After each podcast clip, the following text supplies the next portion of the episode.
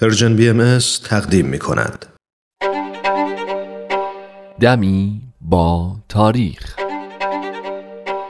گاه شمار بهایی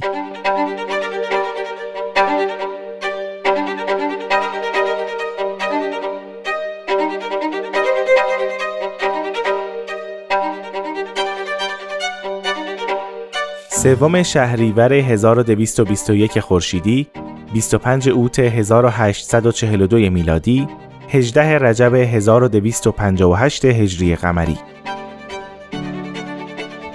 حضرت باب قبل از اینکه مقام خودشونو به عنوان بنیانگذار دیانت بابی و مبشر آین باهایی آشکار کنن همراه داییشون حاجی میرزا سید محمد معروف به خال اکبر در بوشهر به تجارت مشغول بودند. و حدوداً پنج سال از اقامتشون در بوشهر گذشته بود که برای زیارت عتبات مقدسه به عراق سفر کردند. حدود یک سالی رو در عراق بودن که مادرشون از این دوری به تنگ اومد و نگران شد که مبادا مسافرت ایشون به کربلا طول بکشه و همونجا مشغول به تحصیل بشن. به همین خاطر با وساطت حاجی میرزا سید علی خال اعظم و اصرار سید کازم رشتی از علمای مشهور شیخیه حضرت باب نهایتا از کربلا به شیراز برگشتند. اما هنوز دو ماهی از برگشتشون نگذشته بود که دوباره زمزمه های سفر به کربلا رو آغاز کردند. مادرشون هم که از این موضوع نگران بود و دیگه طاقت دوری از فرزند رو نداشت برای اینکه فکر و خیال سفر از سر پسرش بیفته و در شیراز پابست کار و زندگی بشه فوری دخترموی خودش یعنی خدیجه سلطان بیگم رو برای پسرش نامزد کرد. و در این تاریخ یعنی سوم شهریور ماه سال 1221 خورشیدی مطابق با 25 اوت 1842 میلادی ازدواج حضرت باب و خدیجه بیگم در منزل حاجی میرزا سید علی خال ازم واقع شد. خدیجه خانوم در خاطراتشون در مورد وصلت با حضرت باب اینطور نقل کردند. ایامی که در بوشهر تشریف داشتند در عالم رویا دیدم گویا شب زفاف است و من در خدمت حضرت نشستم و ایشان ردای سبز پوشیده که اطراف آن کتیبه ها و در آن کتیبه ها آیات قرآن نوشته شده.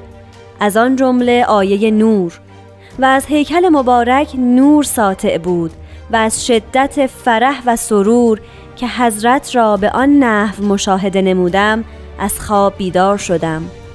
بعد از خواب در قلبم اطمینانی پدید گشت و یقین دانستم که ایشان شخص بزرگواری هستند. و محبت ایشان در قلبم جای گرفت حاصل این ازدواج فرزندی بود به نام احمد که مدت کوتاهی پس از تولدش درگذشت.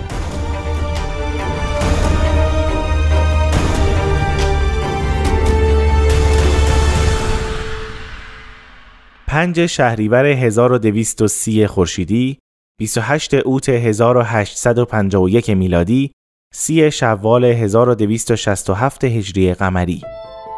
میرزا تقیخان امیر نظام صدر اعظم ناصرالدین شاه که تونسته بود در واقعی قلعه شیخ تبرسی و زنجان با صرف مال و به خدمت گرفتن سربازان و تجهیزات نظامی بابیان زیادی رو به قتل برسونه و دستور گلوله باران حضرت باب رو هم داده بود خیال می‌کرد که ریشه بابیان رو از ایران کنده. پس تصمیم گرفت حضرت باحالا رو هم از ایران دور کنه و به همین خاطر روز ایشون رو خواست و با احترام گفت در این موقع که شاه به اصفهان عظیمت نموده بهتران است که شما چندی به کربلا بروید و در بازگشت شاه قصد دارم وظیفه امیر دیوانی را درباره شما برقرار نمایم. حضرت بهاءالله از قبول پست دولتی امتناع کردند اما برای سفر آماده شدند و بالاخره در این تاریخ بعد از چند روز توقف در بغداد اونجا رو ترک کردن و وارد کربلا شدند.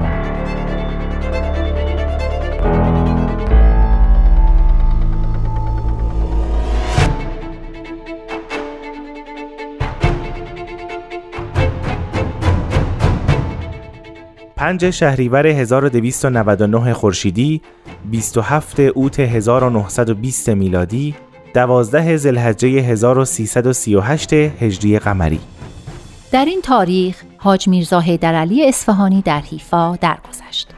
حاج میرزا حیدرعلی از مؤمنان باهایی و فرزند یکی از تجار معروف اصفهان بود. او در طول زندگیش همیشه به انتشار پیام آین باهایی مشغول بود و در شهرها و کشورهای مختلف تونست که ندای دیانت جدید رو به گوش بسیاری برسونه.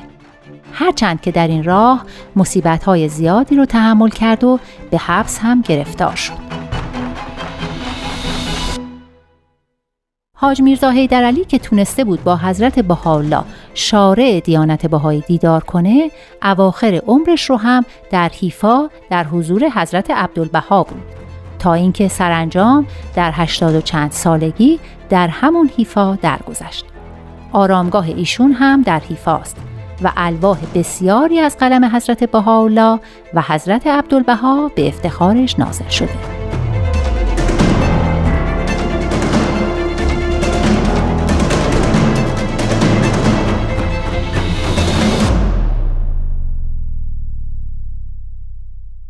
هفت شهریور 1290 خورشیدی، سی اوت 1911 میلادی، پنج رمضان 1329 هجری قمری در این تاریخ حاج میرزا محمد تقی وکیل دوله افنان بنیانگذار مشغل اسکار اشقاباد در حیفا درگذشت.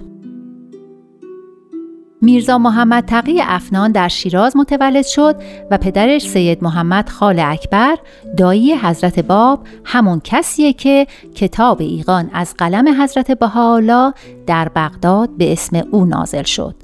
میرزا محمد تقی مدتی رو در شیراز و بوشهر به تجارت مشغول بود و بعد در یزد ساکن شد. او با دخترموی خودش ازدواج کرد و تا سال 1319 قمری در یزد بود. تا اینکه به خواست حضرت عبدالبها مبین آثار و تعالیم باهایی برای بنای مشغل اسکار به اشقاباد رفت و بعد از اتمام سقف و گنبد مشغل اسکار باز به خواست حضرت عبدالبها به حیفا رفت و مدتی رو اونجا بود تا اینکه همونجا درگذشت. مناجات طلب مغفرت و زیارتنامه ای از حضرت عبدالبها به افتخار ایشون نازل شده. مشغل اسکار اشخابات نخستین مشغل اسکار باهاییه که به همت جناب افنان ساخته شد و حضرت عبدالبها در لوحی در این مورد میفرمایند. در آینده صد هزار مشغل اسکار ساخته خواهد شد. اما جناب افنان این گوی را از میدان رو بود. مشرق اسکار اشخاباد را بنا کرد. مثل این است که مؤسس جمیع مشرق اسکارهای دنیا او بود. حقیقتا نفس مبارکی بود.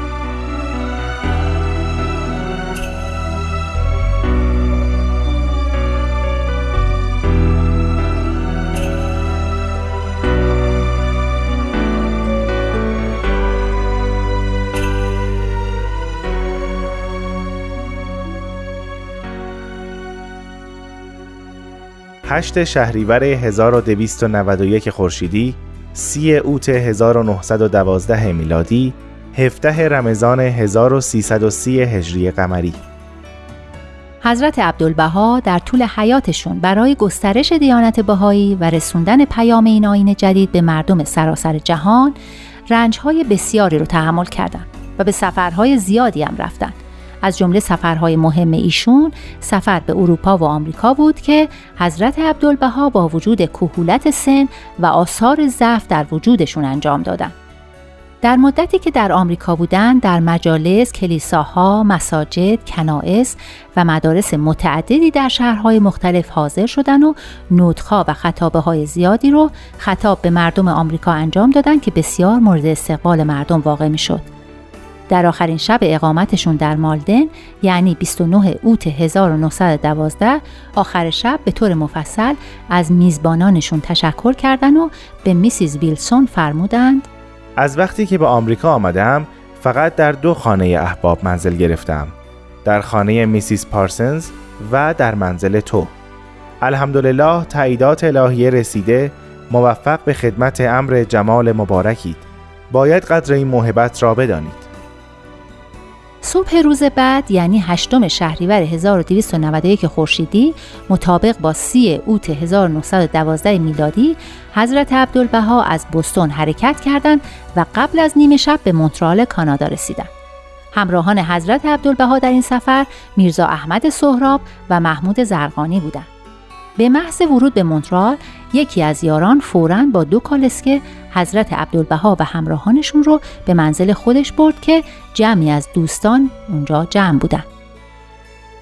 فردای اون روز هم حضرت عبدالبها با کشیش یکی از کلیساها، مدیر روزنامه و عدهای از مشتاقان دیدار کردن و عصر هم به خواهش مستر مکسول با کالسکه در شهر گردش کردند. هنگام عبور از جلوی کلیسای موحدین فرمودند فردا ندای الهی را در اینجا بلند خواهیم نمود.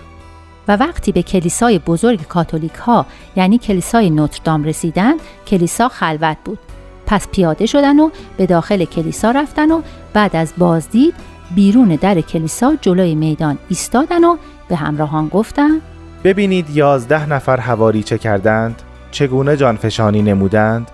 به شما می‌گویم که بر اثر قدم آنها مشک کنید.